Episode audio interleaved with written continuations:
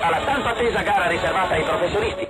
La nostra squadra, come noto, comprende Astrua che ha sostituito Albani, Pasqualino Fornara, il tenace Rossello, il giovane De Filippis, Loretto Petrucci, l'uomo della Sanremo, Fiorenzo Magni, la rivelazione Gismondi, vincitore dell'indicativa di Roma, e Fausto Toppi, l'uomo sul quale puntiamo le migliori carte per infrangere la serie negativa.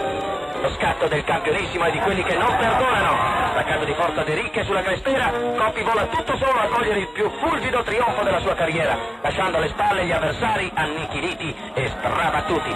Il circuito di Lugano ha laureato il vero campione del mondo.